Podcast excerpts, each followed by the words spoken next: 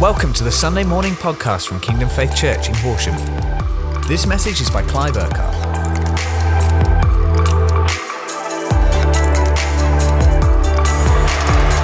Let's pray, shall we? And we'll get into the word this morning. Father, we thank you for all that you're doing. We thank you for the way you've been working and moving in our hearts and lives over the last few weeks. Father, we thank you for the grace there's been to pray, to fast, to seek you. We thank you for all that you're saying and doing. And Father, we want to continue in not just the good of what you have done, but we want to continue in all that you are doing. And Father, we thank you for the anointing of your Holy Spirit. Without you, Holy Spirit, we have nothing, can't do anything, can't walk with you, pursue you, know you, can't see all the things that you have been speaking about in our lives. And we need you, Holy Spirit, more than ever in our lives to be evident, to be active, to be leading us, guiding us, working in us and through us. So, Holy Spirit, we're totally dependent on you in our lives. Father, we don't want to step back in any way. We don't want to shrink back in any way. We don't want to go back in any way to how things were before the prayer and fasting. Father, we thank you that you have been reviving us and in a process of bringing us to normal Christianity. You've not been bringing us into something exceptional or something unusual, but when you work in our hearts and lives and you revive us, you're bringing us back into the normal of how you see us and how you want us to be living.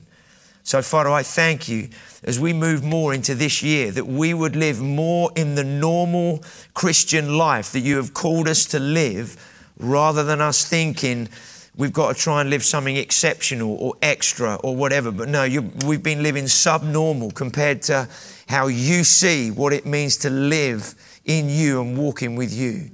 So, Father, we thank you for your grace that enables us to live the normal Christian life. Thank you, Lord. Everybody said, Amen. Amen. Just turn to somebody next to you and say, the normal Christian life.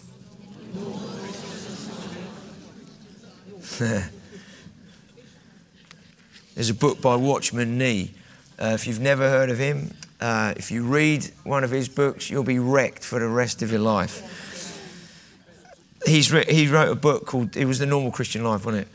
If you have never read it, Google it, get a copy, and he describes in there through the word what the normal Christian life looks like. And I think all of us would realize when you read it how subnormal we live uh, in terms of who Christ is in us, what he's done in us, what that enables him to do then through us.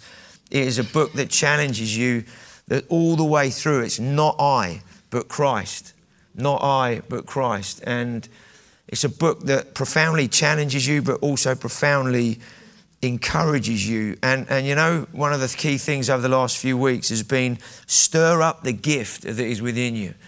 The Holy Spirit and fire, stir up that gift. And it's one of those books that, that humbles you because you have to get before God and, and you realize how much of self there is in our lives but at the same time, it stirs a hunger and desire to want to be like Jesus. How many of you want to be like Jesus? Three of you. Man, this is going to be cool. How many of you want to be like Jesus? Right. So, why do we pray and fast? Basically, why does God get us to pray and fast? It's not for His benefit, it's for ours. It's for us to fast. Ultimately, this is what it's doing. We're fasting from self and we're sowing into the Spirit, into God's life in us.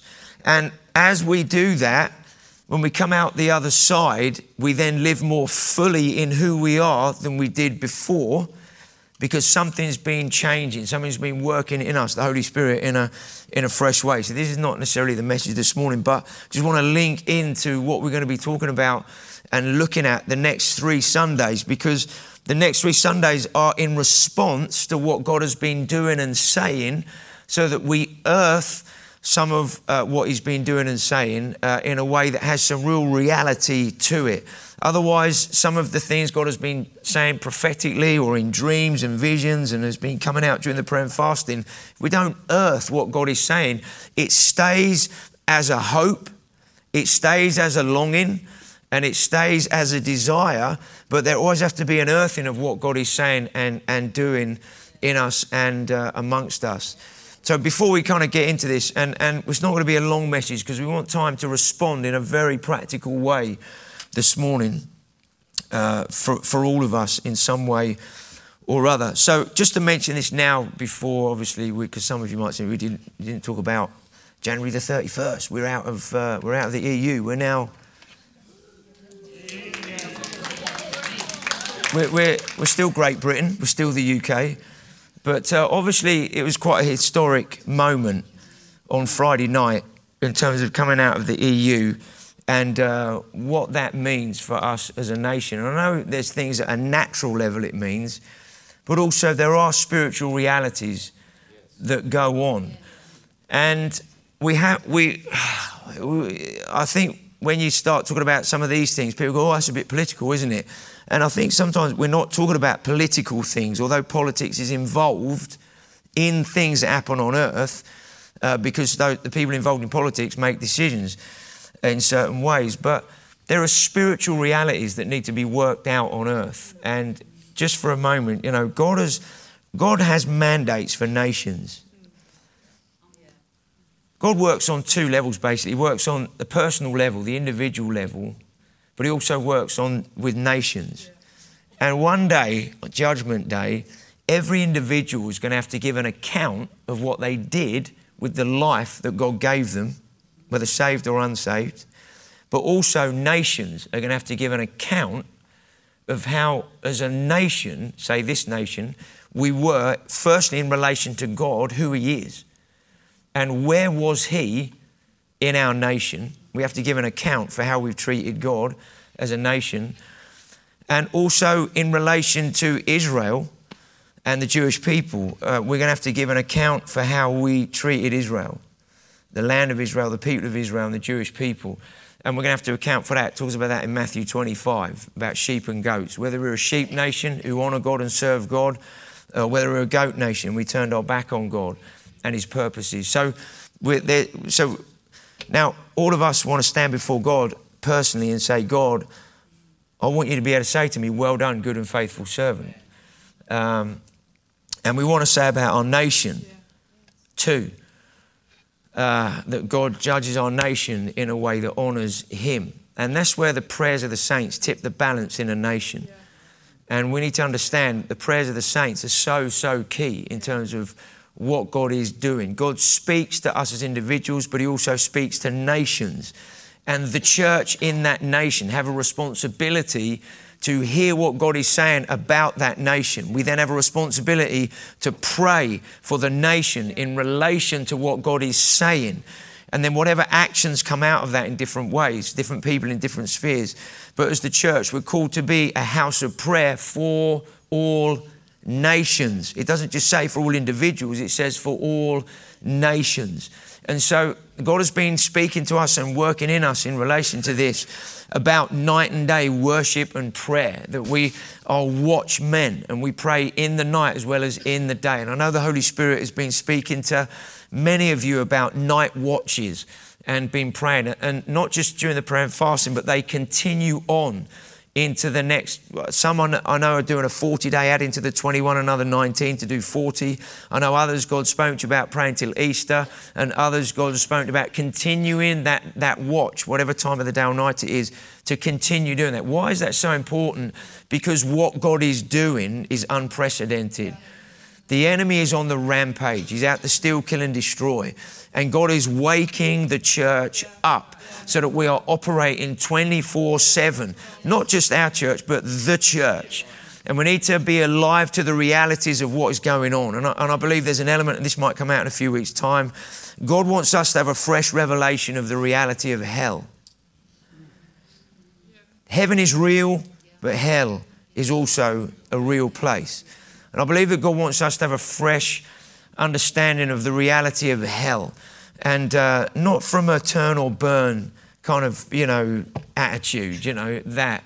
But when we have a revelation of the reality of hell, then that changes the way we witness. It changes how we see people and their lives. And so that will come in another, God's just brewing something in me to do with that at the moment. So that will come out at, at some time or other.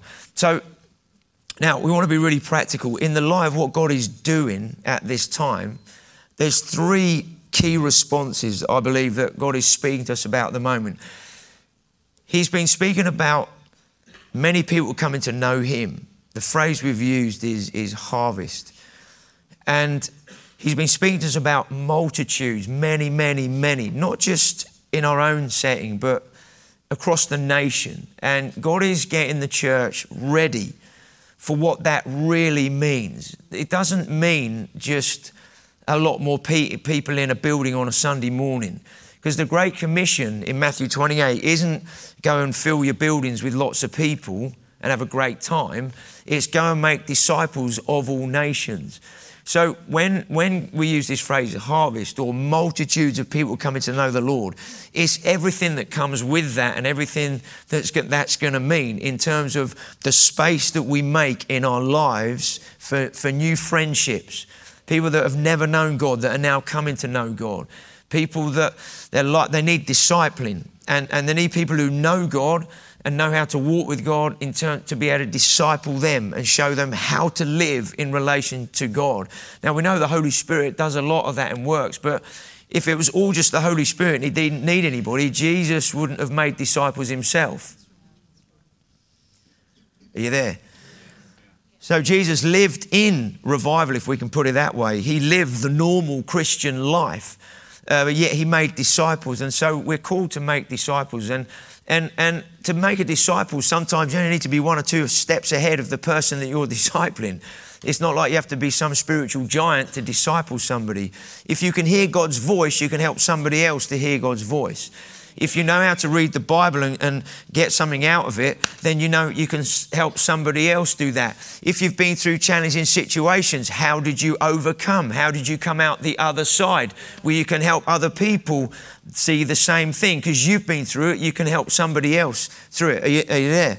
We lay hands on the sick and they recover. Well, if we see sick people healed, we can help other people not only be healed, but also show them how to lay hands on sick people and see God work through their life. If your marriage is strong and, and, and, and you've been walking together and you've got a great marriage, then you can show others how to have a great marriage.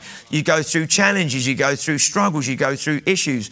Yeah, but how did you come out the other side? It's not that, well, I came out the other side. It was all Jesus. It is all Jesus, but how did you get from there to there with Jesus? How did he help you? So it's that sort of stuff. You know, your parent, your kids, your parents are healthy. Hopefully they are. But your kids, if they're healthy, they know the Lord and they're walking with God and, and all of that. You've got, you can help others. How does that work? I prayed my socks off for them as they were growing up. Brilliant. How do you pray your socks off for your kids then? I'll show you. This is how I prayed my socks off for my kids when I, do you know what I mean? It's all of that. It's very, very practical. You don't need to know the Bible inside out, back to front, and be able to quote any scripture.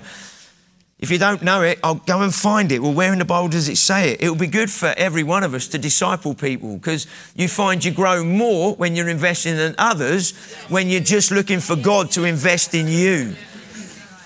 So, our next season for where we're going is, is investing in others and as you invest in others, God will invest in you. You, you learn a lot by discipling others. So, three things. Better get to that, the message, because uh, there's the response we need, and the kids need to be picked up at a certain time. Right, so um, three, three things. One is Sundays here. This is what today is going to be about. Next week's going to be about the relational hub of who we are, small groups, and, and sharing our lives together. And the third week's going to be about our witness uh, and, and sharing our faith and some other things in relation to that. All of these three weeks all relate to harvest. It relates to multitudes being saved. You say, well, what's that? how does that work on a Sunday? Well, we've, we've been seeing an increase of people coming on a Sunday, individuals, couples, families, more children coming.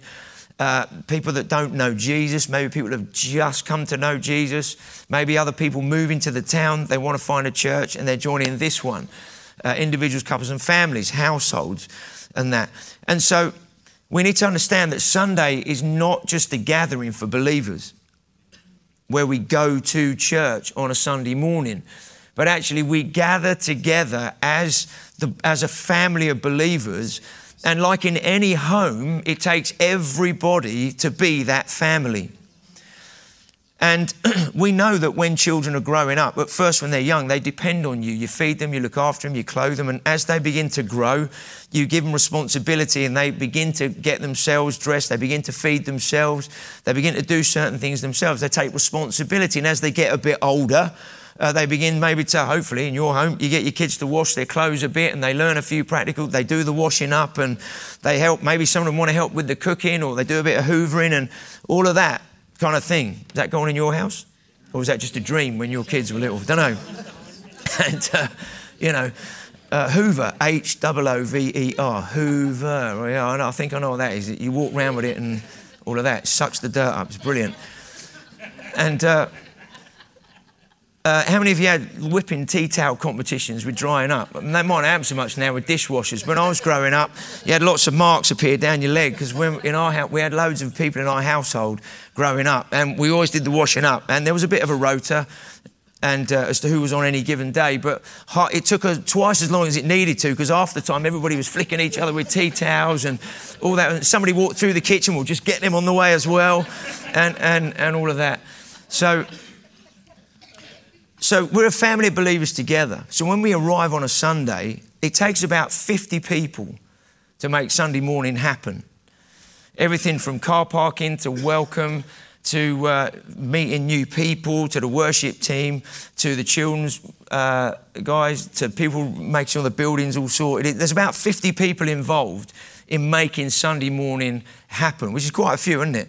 And, and often when you come in on a Sunday morning, I don't know, you might think this is not very organised, but hopefully when you come on a Sunday morning, you don't necessarily think about a lot of stuff that's going on because everything's sorted.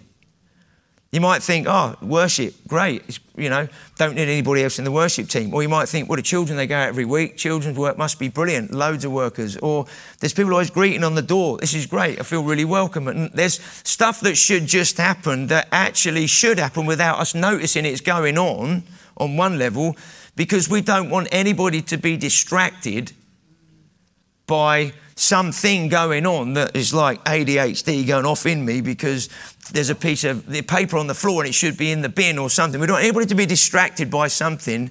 We want them to come and encounter Jesus. Is that right? Yeah. But it takes about 50 people every week to create an environment for everybody else to come and encounter Jesus and to be together and to share life together on a Sunday morning. And, uh, and we want to understand that if we're, in, if we're in the beginnings of harvest, you know, multiplication, abundance, and, and, uh, and harvest and everything, then we want to be ahead of the curve. We want to be ahead of the game in terms of what's happening. We don't want to be scrabbling, you know, to, to find people to be involved in this, that, and the other because we don't have enough people. And I'm going to cover one or two things in a moment because you might not know this, where we are really stretched in one particular area that we need to, as a church family, we need to sort out between us because you and I are the church. The children's team, for example, it isn't just a bunch of people out there somewhere that the children's team. The children's team is us. It's made up of who we are. And there's some incredibly faithful people that serve our children week in, week out, literally every week. Now, just want to say a couple of things before we get into some of the, the practicals. When you, uh, when you look at Exodus and the tabernacle, uh, chapters 25, 26, 27, all around there, when God spoke to them about um, making this tabernacle, he said to them, I, I, want you to build me this sanctuary. I want you to build me a place where I'm, I'm going to come and dwell amongst you. That's basically the phrase he uses in Exodus 25. Now, God was very particular about the details of what the tabernacle was to be made of, the different materials. There was a lot of gold around. Um, and the size of it, the, the things that were to go in it, the Ark of the Covenant, and other things that were to go in there. And, and without getting into any details of that this morning, but everything was covered in gold. And, and I, I kind of said to the Lord, why was it all gold? And he said, well, on earth, gold's the most valuable thing, isn't it, for people? Whereas in heaven, gold paves the streets. He said, I walk on gold. You're going to walk on gold. It's just, that's just normal. That's like going to Brighton and the rocks on the, on the well, I won't call it a beach, the rocks next to the water there, um, down near the pier. Uh, God said, it was like God said to me, see all that rocks? That's what gold's like to me. It's just, it's gold. It's just, it's on the floor. You walk on it. He said, but on earth, it's precious. Everybody's like gold, gold, gold, gold. So I wanted the people to understand when everything was this ornated with gold, not because it was a lavish kind of uh, thing, but because he is worthy of the highest, most valuable materials we can make anything with to serve God. I'm not saying let's cover the building in gold. I'm not saying that at all. But what could be the hardest thing for them to give away they gave, because it said, have offerings of gold and silver and this and that. So they brought all the gold. And so they said, this is the most valuable thing we could bring, this gold. And so we're giving it all. And it's then going to furnish this place where we're going to come and encounter God and worship Him. But God had loads of, for him, the details and all the information that was that he gave them to build this thing that he was going to come and, and house was so, so important. So when we gather, God wants to, us together to create an environment where He comes amongst us so that every person can receive from Him. Every person can encounter Him. Every person can come and be blessed because He wants to encounter people, He wants to speak to people, He wants to work in people's hearts and lives in the same way that they all brought all their stuff for this environment. We want to bring the whole of our lives when we come together one, to serve God, but also to serve one another and to bless one another. How many of you ever been to a family gathering? And, and there's loads of you. Loads of food, loads of this, that, and the other. And, and how many of you know it takes everybody to pitch in to make it happen? cooking, serving, somebody's playing with their kids, and, and, and while this and that is going on, and somebody's laying the table, and people doing the washing up, and all that kind of thing. How many of you find it a little bit annoying when there might be the one person in the family that never seems to join in? But they always seem to sit on the sofa, letting everybody else do everything while there's anybody ever had a family gathering like that? All right, just keep your thoughts right because you're thinking about the person your family. Go, yeah, that's Uncle you know, Jim Bob, or that was Auntie Mary, or whatever it is, or that, you know, just park that and forgive them for whatever they did or didn't do. But none of us want to be that person. So when we have our family party on a Sunday morning, our family gathering, where we come and feast together, we come to rejoice together, it takes everybody to make it happen. Doesn't mean everybody's making it happen every Sunday by serving, but if it takes 50 people or more to serve on a Sunday, then somewhere in the month, everybody can serve in some way or other on a Sunday to help serve everybody else. I appreciate people do things in the week, are involved in small groups and maybe some other things, but we're all involved in that. We have about 85, 90% of you are actively involved in small groups. That's amazing. Why? Because it's the hub and the life of the church. We'll cover that next week anyway. Let's get back to this. But on a Sunday, we want to serve and we want to bless and we want to give to other people. So, why do we have a Sunday morning? Ultimately, to see people's lives changed. Why do we park cars? Why do we want to be out there parking cars and greeting people? Because we want to see lives changed. Why do we welcome somebody when they walk in the door? Because we want to see lives change. Why do people want to work in the hub and serve coffee and make coffee and get stuff all over them on a Sunday morning and all of that? Why? Because we want to see lives change. Why do we have people who learn and play and practice their instrument and develop and want to do this, that, on this? Why? Because we want to see lives change. Why do we want people, and we expect it, I'm sure you do, whoever's going to speak, they should be in the Word this week, praying and this, that, and the other. Why? Because we want to see lives change. Why do we want to give our time and go and be with the children in the different age groups, being there, being an adult, being a parent, being somebody that, that that's going to invest in their lives? Why? Because we want to see lives change. We don't park cars because we want to park cars. We park cars because we want to see lives change. Why do we have an excellence team? What do they do? They make sure everything is clean, tidy, ready to go and in place so that when we all walk in the building, we're not having to get the chairs out. We're not having to make sure we know what we're doing today. We just rock up But the excellence teams make sure it's sorted. What do the building teams do? They make sure everything's working properly. The lights work, the toilets are sorted, and everything else. Why do you have a production team? Well, if they didn't, you wouldn't be able to see or hear anything. Are you there? So things go on to serve us. What would it be like on a Sunday morning? We did have a conversation as to whether we do this or not. We thought, no, we wouldn't. And uh, uh, I know of church who did this. Um, what would it be like on a Sunday morning if, when we all rocked up, the only thing that was open was the door and nothing else was switched on? No lights, no heating, no chairs, the band weren't ready, no sound check, nothing. What would it be like if we all walked in to the hub and there were no lights on? And we would all, after a while, we'd be like, so what's going on this morning? Is there a power cut? Is there, a, you know, uh, I mean, some might, well, have, well, let's get sorted. Let's, let's get church ready. Let's get everything ready. Others maybe might be a bit like, well, I should have had the lights on by now. Should have had the cafe, the, uh, the hub going by now. What are they, you know, what do you think I pay my tithe for? You know, you know, it's like, your tithe is between you and God, you know. Your tithe, do you know what I mean? It, how do we, you know, so, how we see what we're part of will determine how we show up on a Sunday. So, it's a bit of housekeeping this Sunday. You think, what on earth has this got to do with a prayer and fasting and breakthrough and nation and revival and all of that? Absolutely everything. Absolutely everything. If we're not ahead of the curve, we'll be behind it. The world comes in, and you know what it's like. First impressions count. Oh, Clive, that's church. That's, that's the outward. Absolutely. What does, what does God say in the Old Testament when He anoints David as king? He said, Man looks on the outside, but God looks at the heart.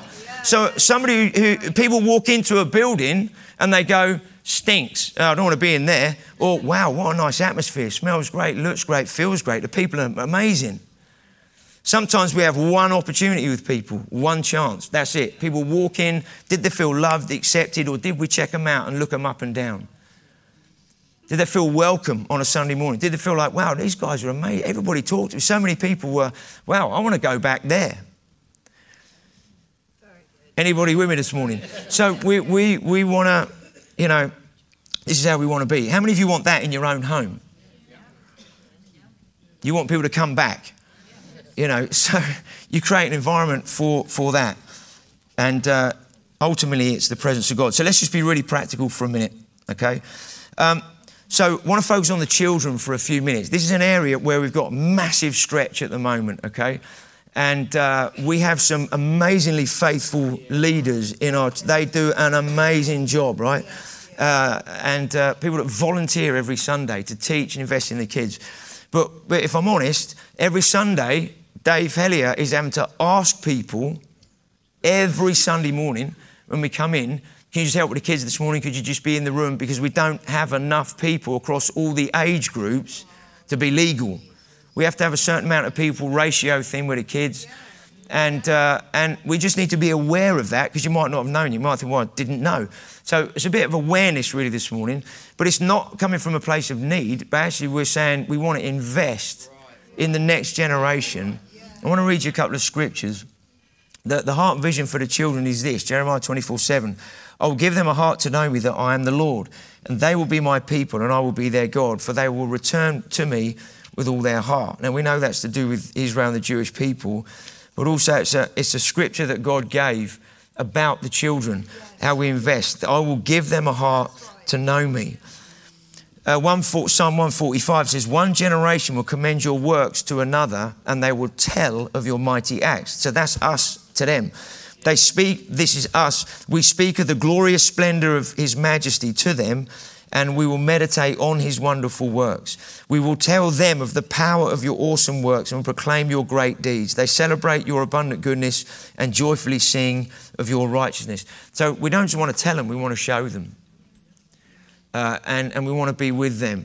So we want to invest in them. How we see the children would, would determine whether we see them as a side thing over here or whether we see them as they are part of the church as much as we are.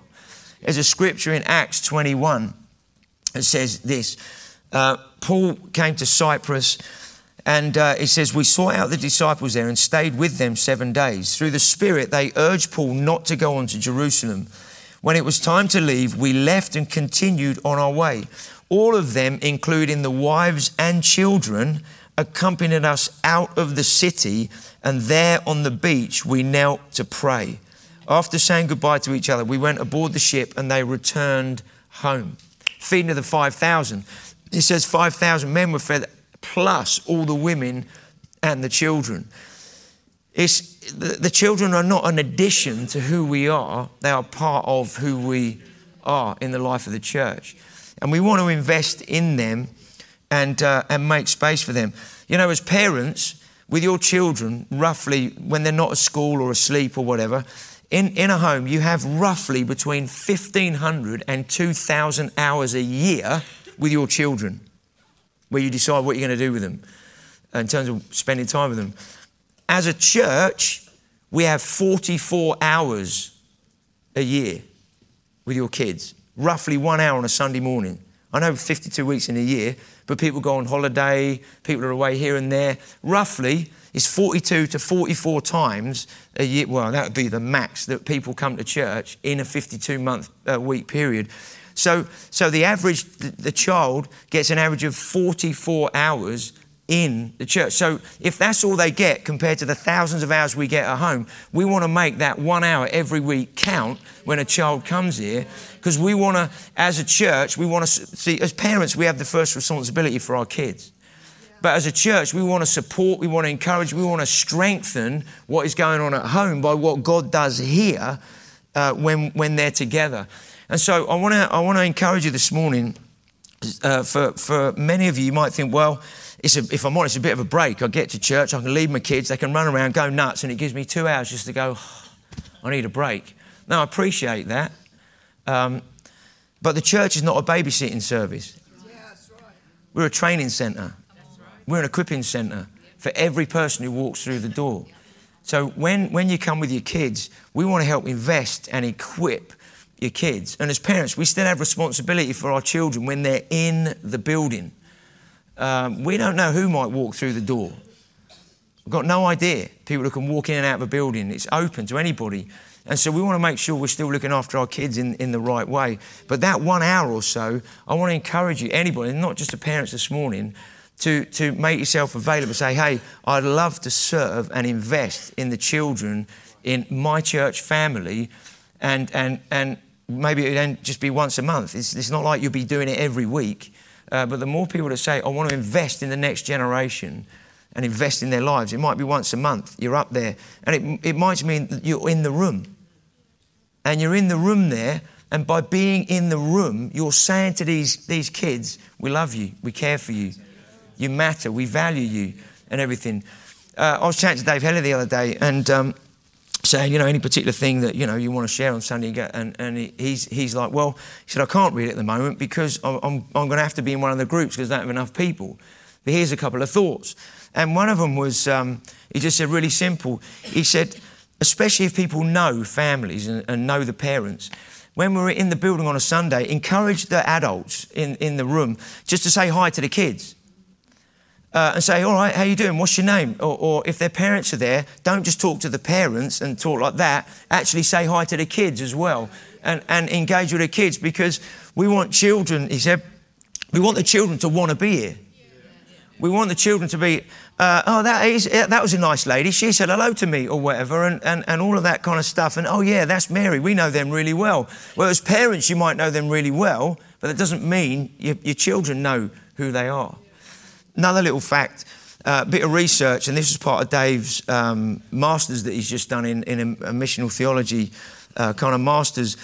His, uh, his, his uh, dissertation that he had to do was, was basically based around the next generation, how they grow up in the life of a church, and what happens when they get to that age where they transition from the children's to the youth and then the youth into the, the, the sort of wider relational aspect of the church. And basically, in a nutshell, um, one of the one of the bits of research that he did, and he had to ask lots of people that uh, families and individuals that are in the church, but also those that he he knows are, are, now not in this church, they've left, or they're in another church, or they don't go anywhere now. And he interviewed lots of different people, the the individuals that have been through it, the parents of those individuals, and did a whole lot of research. And this tallies with other trends around the nation. Basically, When a child grows up in the church and connects relationally with their peers and with others outside their peer group, and this is the most important thing in this research, that they actively got involved in serving in some way, they're, the, they're the, the ones that when it comes to that 16, 17, 18 age, where they're like, do I have to come anymore or not? The ones that were actively involved transitioned, stayed in, and actively carried on being involved in the life of the church. And those that weren't, because they didn't connect one relationally, but then didn't end up serving, everyone without exception left the church. Now you can say, well, where were they with God and all that sort of thing? Well, you can ask that question. But the other, the flip side of it, everybody who connected relationship and got involved in serving stayed. And so we, we want to be an example to the children of serving, of loving, what it, how you grow up in the life of the church. And we want to connect with that generation because we don't want them just disappearing off or, or whatever. I didn't connect or I didn't do this, that, and the other or whatever. The church, a church, let's keep it generic, a church can get blamed for a lot of things. Well, my kids aren't walking with God. You didn't do this as a church. Well, it's the church's fault then that somebody's kids not walking with God. Well, I think as parents, we have to take responsibility for our children, their relationship with God. And, and, and we want to bring them up in the right way. And the church is part of helping to fuel that together. So we work together on that one, okay? So that's probably enough for now, but just the children's side of things, um, I want to encourage you to get involved. Again, any of the other things you can get involved, car parking, welcome. Why? Because we want to see lives changed. It's pretty easy on a, on a Sunday morning to stand out there and say to people, hey, you can park your car there. How you doing? Great to see you this morning. Bless you. La, la, la, la, la. It's quite easy to do that, isn't it? I don't know. You don't need any, you don't need to go through college or anything to park cars. Why? Because we want to see life change. New people's team, greeting people. I know some people find this easier than others, but talking to people you don't know, you've never met. But uh, new people's team, what a great way to connect with people. Say, hi, welcome, what's your name? And you don't have to say, oh, you're new here. You say, hey, I've never met you before. Because sometimes you might say, hey, are you new here? And they go, no, I've been coming for six months. Have you not noticed me? Thanks a lot. I'm going somewhere else. So maybe, uh, you know, just use the, the, another way of saying it is, hey, I've never met you before. Hi, what's your name? And then you get in that way, right? Gets me out of jail as well, that one. Oh, by the way, Jay and I have signed up for the marriage course. We're going to get our marriage sorted out. Uh, starting on February the 17th. If you haven't done it, join us on the marriage course. We're not doing it, we're sitting there. We're going to eat the meals and listen to the stuff, and Jane's going to tell me all the things that are wrong in my life. It's going to be amazing. I'm so looking forward to it. That's why I was praying and fasting for three weeks. Forget, forget the nation. I was praying, God, please have mercy on me when we go to the marriage course. That Jane would just not, she, she'll just be gracious to me. All right. So uh, anyway, there's there's things you can be involved in: worship team, tech team, prayer team. You can pray during the service. You can pray before the meeting, during it. There's there's various things you can be involved in the hub. I love um, Sally, you're, you, when, you been, when you're involved in the hub, I said, why do you do the hub? And she said to me, I don't do the hub because I like making coffee. She said, I don't actually like doing that bit of it. She said, the reason why I do it is because when I hand that coffee over to somebody, I'm facilitating a conversation with somebody else. I'm facilitating somebody sitting down and, and building relationship with somebody else there. That's why I make the coffee, because I want to see people's lives change. If we have that mindset about what we're doing, why do we serve? Because we want to see people's lives change. That's why we do it. Stuff's got to be done, but we do it so that lives can be changed. All right, let's just stand up together. Sorry, it's not being in depth Bible study this morning. I don't even know if I've even read the Bible, quoted it here or there. Sorry if I haven't. If that's upset you, sorry. Uh, that, anyway, so uh, very, very short response. There's loads of tables around the back of the room with different things on it this morning representing different areas from the children's ministry through to the excellence team, creating a great environment, the facilities team, Hub Cafe, new peoples the connect welcoming car parking side of things, worship, prayer, technical. There's, you can go and chat to anybody relating to those different areas this morning and find out how can I get involved in this. And I just want to encourage you, okay? I want to encourage everybody in some way or other on a Sunday to serve. It might be once a month, that's all. I know some people, you're, some people you, there are some people that serve every Sunday in some way or other. Amazing, you guys that do that to make this thing happen.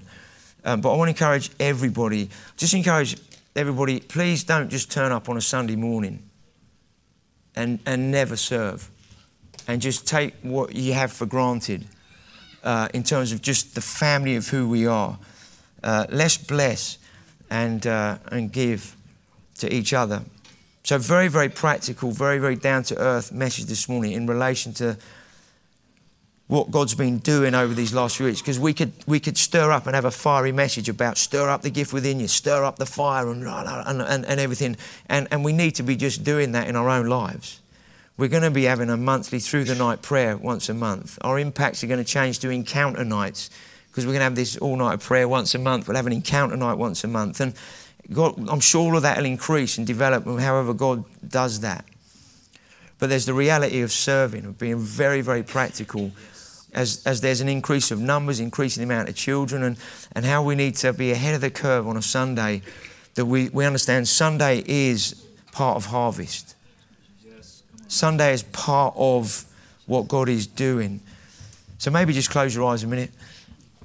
And if you're already serving on Sunday, thank you. You make a massive difference.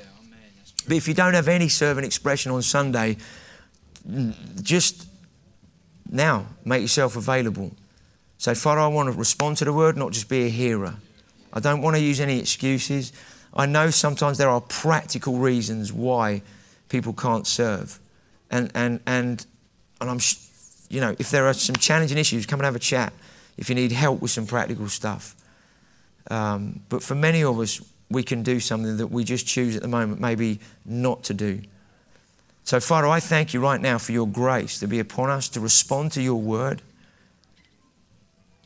And that fresh understanding that we're part of a family of believers and when we gather as a family, everybody makes a difference. None of us want to be that member of the family that just sits on the couch and lets everybody else get on with it. We want to be those that are making it happen, serving in whatever way that then blesses others. Father, I thank you for your grace and I thank you that you release us to go and to serve in your mighty name. Amen. Amen. Amen. Thank you for listening to this Kingdom Faith podcast. We trust it's been an encouragement to you. For more information and resources from Kingdom Faith and our other audio and video podcasts, please visit www.kingdomfaith.com.